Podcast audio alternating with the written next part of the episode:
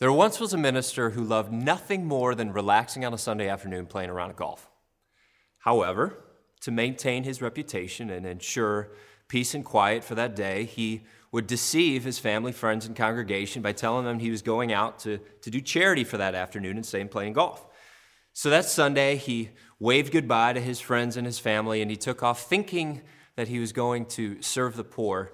He goes off to play a leisurely round of golf. Well, a few months into this thing, the angels go to God and go, What in the world? Look at all of this deception. What do we do about this to confront the man? And God pauses for a moment, thinks, and says, Let me take care of this. The next Sunday, uh, the minister waves goodbye to, to the congregation and going off to serve the poor, but he gets to the first hole, 425 yards, hits that ball into the air, and God sends that ball right into the hole. Hole in one. Next hole, hole in one. Third, hole in one. By the sixth hole, the angels in our incredible disbelief, they're going, God, what are you doing? You're giving him the best round of golf in history. God says, Yes. But let me ask you this who's he going to share it with? This parable has loads of layers. We could spend all day talking about uh, all of the ways in which this can challenge us, but one of the clearest ways is built within our constitution, how we're wired, how we're made, is this desire for and this need for relationship. In the very beginning, God says it is not good for man to live alone. Relationships determine the quality and the direction of our lives. What oftentimes I find, though, is even an NFL team, take for instance my pathetic Chicago Bears, will plan more in a given week against their opponent that Sunday than we spend our entire years reflecting on the relationships that God has given us our marriages, our families, uh, broken relationships, how we address conflict, our coworkers, oftentimes even how to, how to reach out and love those who don't know the Lord. So today, what I want to do is each of our campus pastors, as we close out this New Year's series, are going to reflect upon and talk about how do they work the plan when it comes to the various spheres of relationships that we find ourselves in. My family and I just got back from Disney World. Of course, it was amazing. The rides were great, the shows were top notch, even the food was pretty good.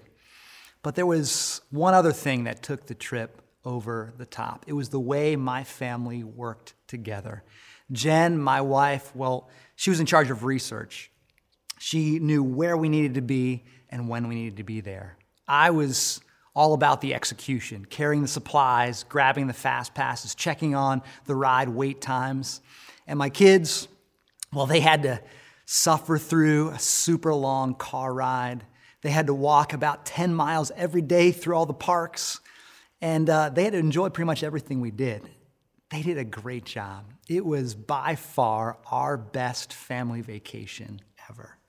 There was something about the fact that we all contributed to this experience that made it that much better. And so the question that naturally followed in my mind was how can I get this feeling of cooperation and contribution to last beyond just this one vacation? How can I see my family work together like this throughout 2014? Well, one of the very few references about the family that the Bible makes, Paul in Ephesians 5:21 says, Submit to one another out of reverence for Christ. I know that word submit is loaded because of the poor way men have used this passage in the past. But here, it's actually Paul's introduction for the best way families can navigate through life together. In order for families, in order for our families to work in the way they were always meant to, we need to submit to one another. We need to put aside our own desire. We need to lay down the authority that we have a tendency to grab onto and serve. But what does this look like in real terms? Pastor and author Andy Stanley recently defined this concept with one simple question What can I do to help? What can I do to help? The truth is is that everyone wants their family interactions to go better, but we forget that the standard methods that we have a tendency to use in getting there nagging, lecturing, or even ignoring don't get us where we really want to go. In family relationships, we need to ask, How can I contribute? before we ask, What's in it for me? But this is so hard to do. Asking our spouse, our parents, or kids, What can I do to help means I give up my rights. It means I might be imposed upon. That's why the second half of Paul's statement is so important. Submit to one another out of reverence for Christ. We serve not because it's guaranteed to work. We serve not because they even deserve it. The reason we serve is because we were the ones who were served first.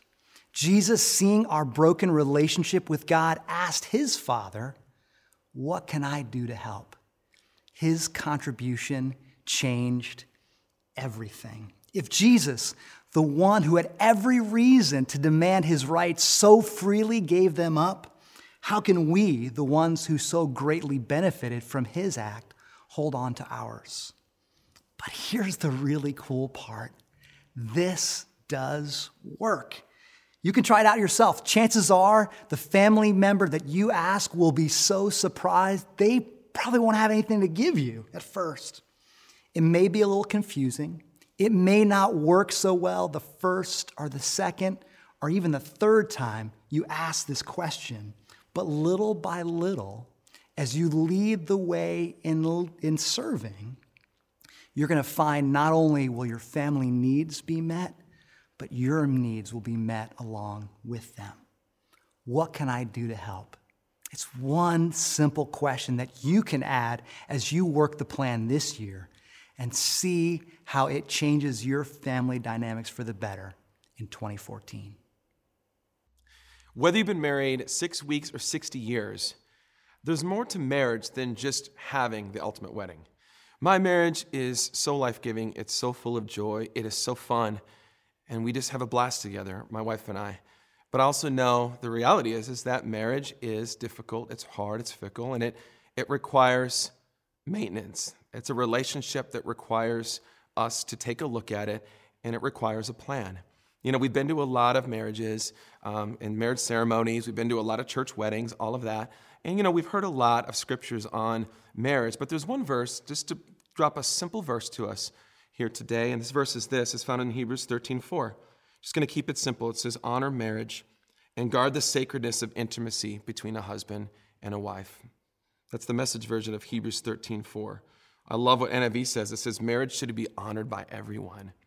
You know, and that's the responsibility that we have. This verse is for everybody that's hearing this today is that marriage is for everyone. It should be honored by all, no matter if you're single or if you're in a relationship or if you, are married right now. Your spiritual responsibility is to honor marriage. So, how do we work the plan of having a valuable, precious, honoring, loving, life giving marriage?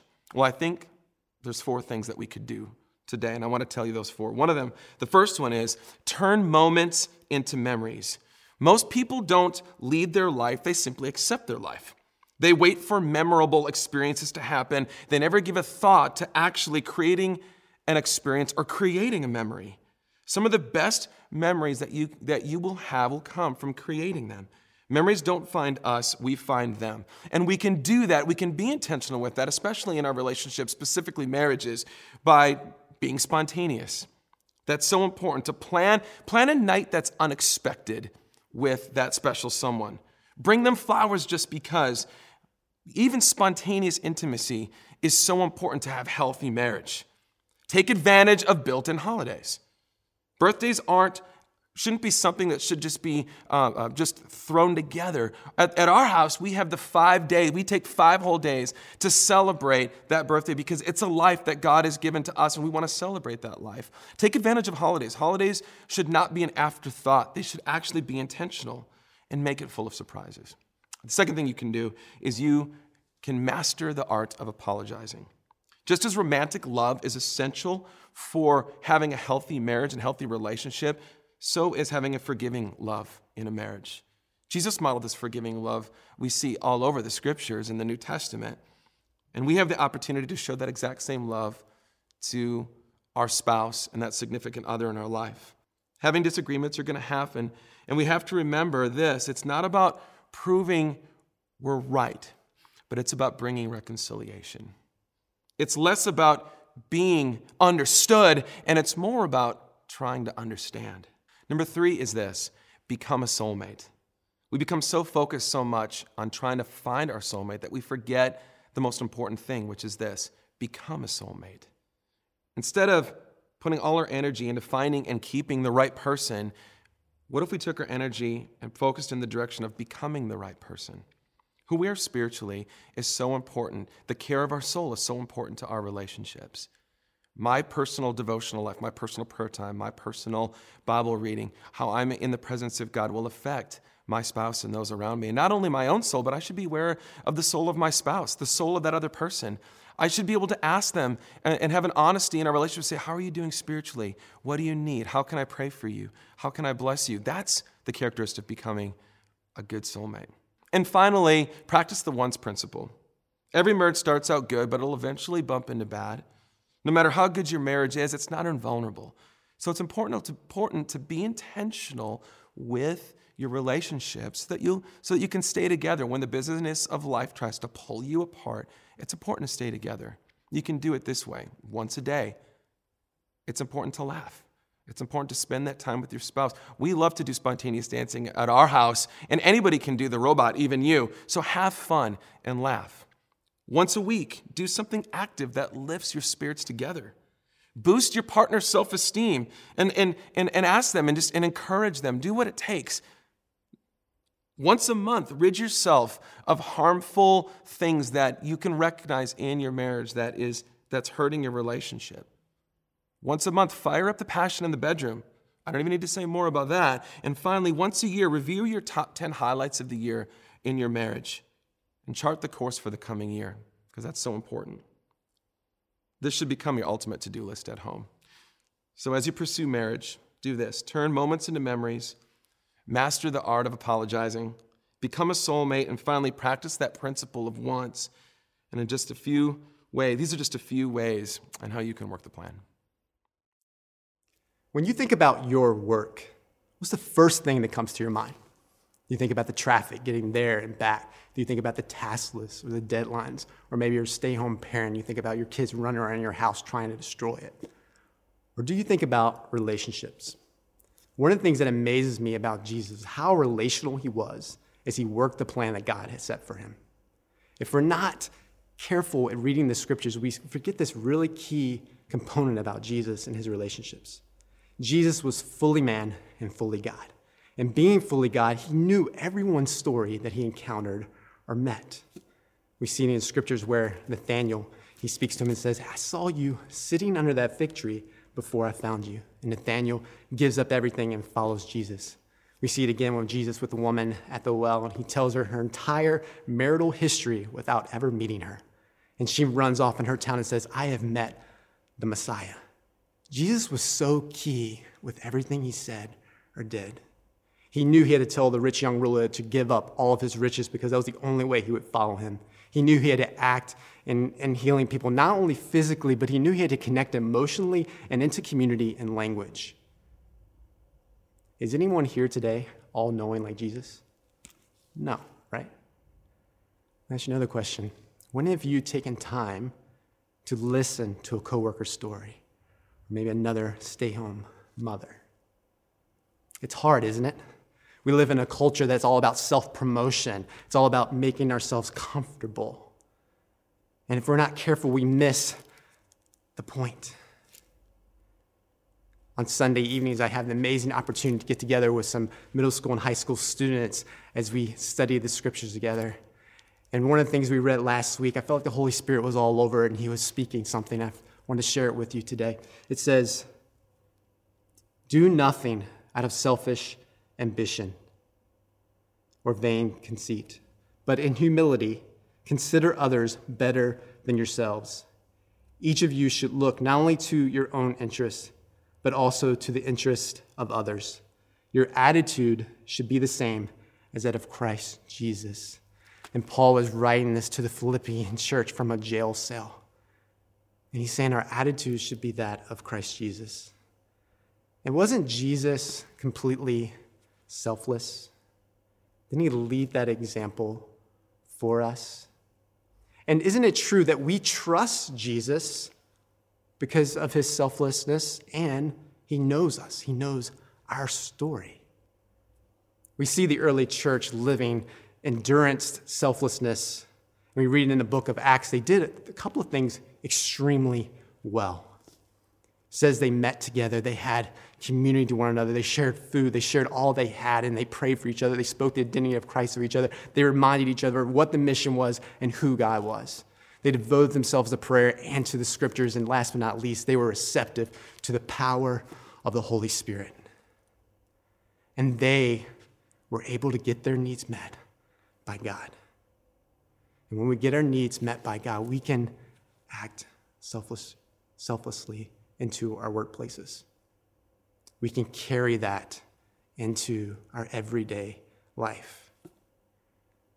But guess what? That's a, it's a hard road to travel, and it's difficult. And I'm going to tell you right now, you're probably going to fail. It's, not an if, it's a when. And but the grace in that is this is sometimes when we fail, when we act selfish, it sets us up some of the greatest opportunities to be an influence. How? We get to approach people and say, I'm sorry. Please forgive me.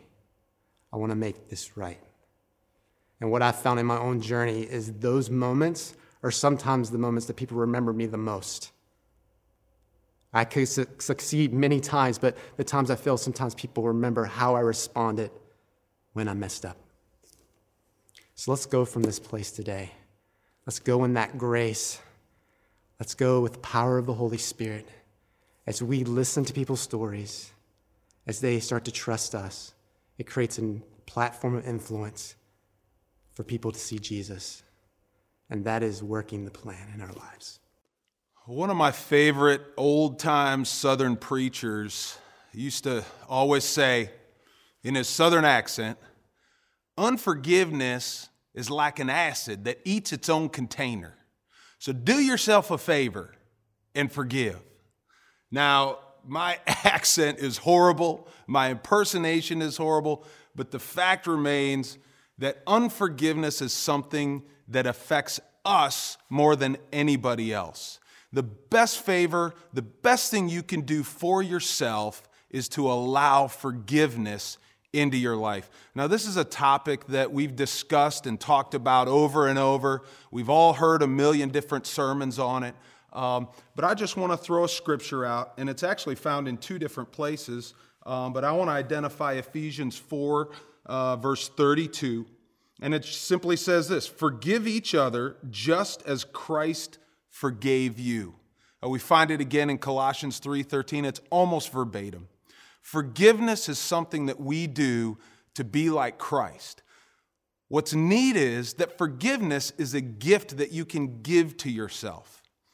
One of the biggest hindrances to present relationships, to relationships that you are in right now, and to experiencing the fullness of that relationship is oftentimes unforgiveness and the effect that it has because of anger from dealing with those hurts and also because of fear that those hurts are going to happen again. I just want to throw two quick thoughts out, uh, maybe get you to think about these things a little differently. The first one is the fact that forgiveness is a choice. Now, when you first hear that, you think that's not that different. But uh, we have to understand that forgiveness is not an emotion, it's not a feeling. It's something that we will to do, that we decide to do. I don't know how many times I've talked to people about forgiveness and they've said, I'm just not ready. See, that doesn't matter. Forgiveness has nothing to do with being ready to do it, and it has everything to do with choosing to do it. There's no doubt in any of our minds that Jesus was not feeling like he wanted to go to the cross, but he made a choice, a choice that was a once and for all choice that had ramifications forever going forward. That's what forgiveness does in your life. When you choose to forgive, it has consequences that are beneficial to your life from the moment that you decide going forward. It doesn't matter if you're ready. I challenge you this year, 2014, to make that choice, first of all. The second thing that we must understand in the area of forgiveness is that forgiveness is agreeing to live with the consequences of what happened to you. This is one that kind of hurts, and it's one that a lot of times we push back on because we don't want to do that. Uh, but forgiveness is accepting those consequences in your life and saying, I accept that I have to live with those consequences. Here's the, here's the thing whether you accept it or not has no effect on whether or not those consequences are bearing fruit in your life, are, are, are uh, having an effect on your life, is a better way of saying it. If somebody attacks you and cuts your face with a knife, there's going to be a scar on your face. Whether you acknowledge that there's a scar there or not, the effect of that hurt will always be there. Well, the same is true with us emotionally and even mentally. Those consequences are there. So, so then, why do we accept the fact that those consequences are there? The reason is because once you accept them, then you can identify them, then you can call them out when they come up, and you can submit them to Christ and be independent, make decisions independent of those things.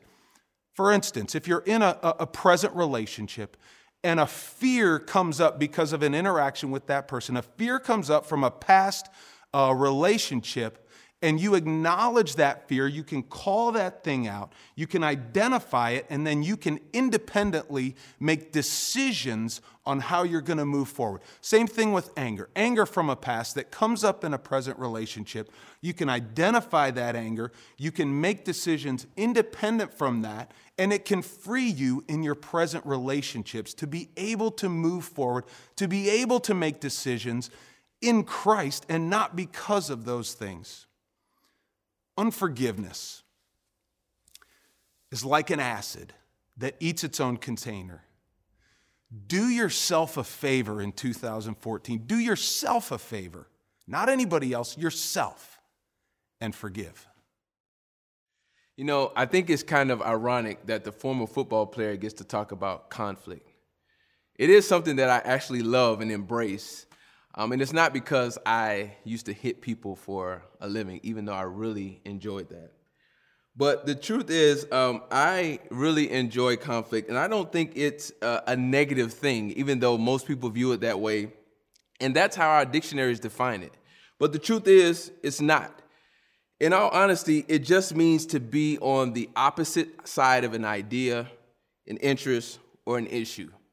But we tend to view conflict negatively for a couple of reasons. Either A, we didn't grow up seeing conflict modeled for us well in our home and in our environments, or B, we experienced some wounding or some sort of hurt as a result of conflict in our formative years.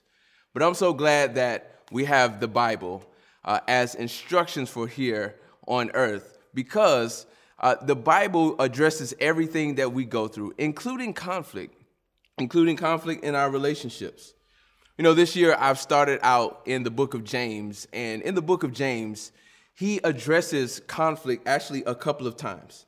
Uh, in chapter four, he asks a couple of questions. He says, What causes fights or conflict among you? Is it not that your passions are at war within you? You desire and you do not have, so you murder. That pretty much sums up why we have conflict and why we fight amongst each other. We either have something going on inside of us, or we have an unmet need or desire. So we go on the attack or we go into retaliation mode to try to get that need or that desire met. I think in James 1, he gives us a very um, simple game plan to execute as it relates to conflict in our relationships, but it's not so easily executed especially in the heat of the moment. Listen to what he says in verses 19 and 20. He says, Let every person be quick to hear, slow to speak, and slow to anger. For the anger of man does not produce the righteousness of God. So, what does that really mean? Because most of us in the heat of the moment don't react that way. As a matter of fact, we probably react in the opposite way. We probably get mad very quickly. We probably speak before we should. Or maybe we have the tendency to just hold in and not speak at all. And then we're definitely not hearing the way that we should hear. But I want to give you some practical ways to approach this from one of my favorite authors, Patrick Lencioni. In his best selling book, The Five Dysfunctions of a Team, he talks specifically about conflict. And in his workbook, he gives two suggestions that I want to give to you today as relates to uh, handling conflict. Number one, he says on a scale of one to 10, Find out how comfortable the people you work with, the people on your teams, the people that you um, are in relationship with, find out how comfortable they are with conflict. With a one being uh, not very comfortable at all, and 10 being very comfortable.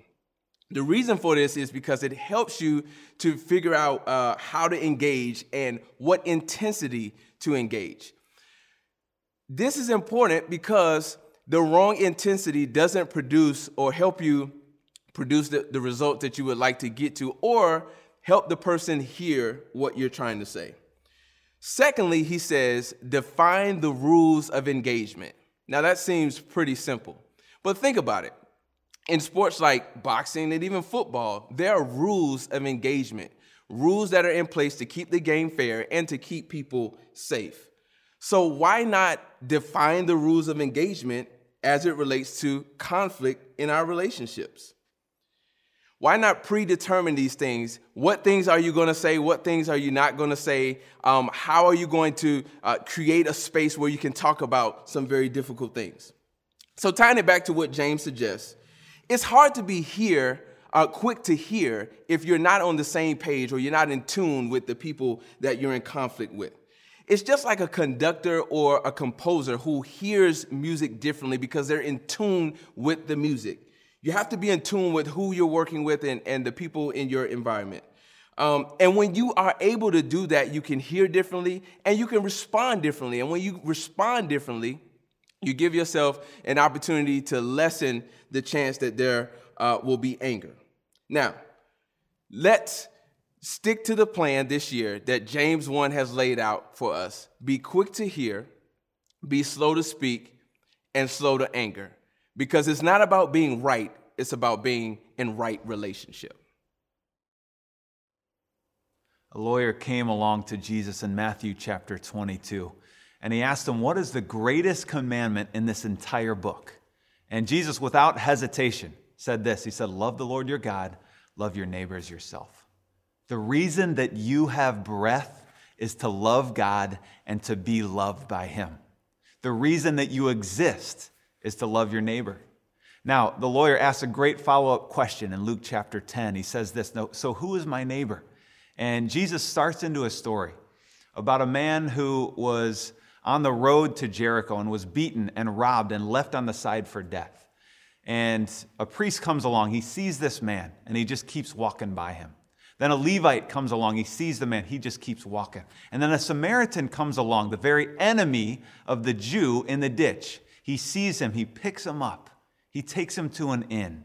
He cares for him. He pays for him. And he restores him to full healing. Who is my neighbor? My neighbor is that distraction. My neighbor is that detour. My neighbor is that person in need. My neighbor is the person that God has placed in my path that takes me outside of my comfort zone. zone. I want to share three quick challenges today that will take us outside of our comfort zone and teach us to love our neighbor. The first thing is this develop a footprint theology. Joshua chapter 1, verse 8 says this it says that everywhere that you step, I will give you that land. Now, in my neighborhood, when we first moved in about 10 years ago, our next door neighbor was evicted for dealing drugs. Two doors down, uh, the SWAT team actually rammed their door down, chasing down a drug dealer. Then there was a first degree murder charge. Three doors down, uh, a guy showed up with a machete threatening this guy's life. There was some crazy sauce going on in our neighborhood. We were overwhelmed. But in prayer, we began to seek God, and God gave us a simple word own it. Don't just go home, close your door, and do your thing. No, get out, walk the neighborhood, pray the neighborhood, get to know the grumpy old man, get to know the guys on the street corners. And when you do, I will show up. And he did show up and created divine moments. Listen, when you prayer walk, detours are the goal because every detour is a divine intervention, a divine moment that God can use. Number two, give something away.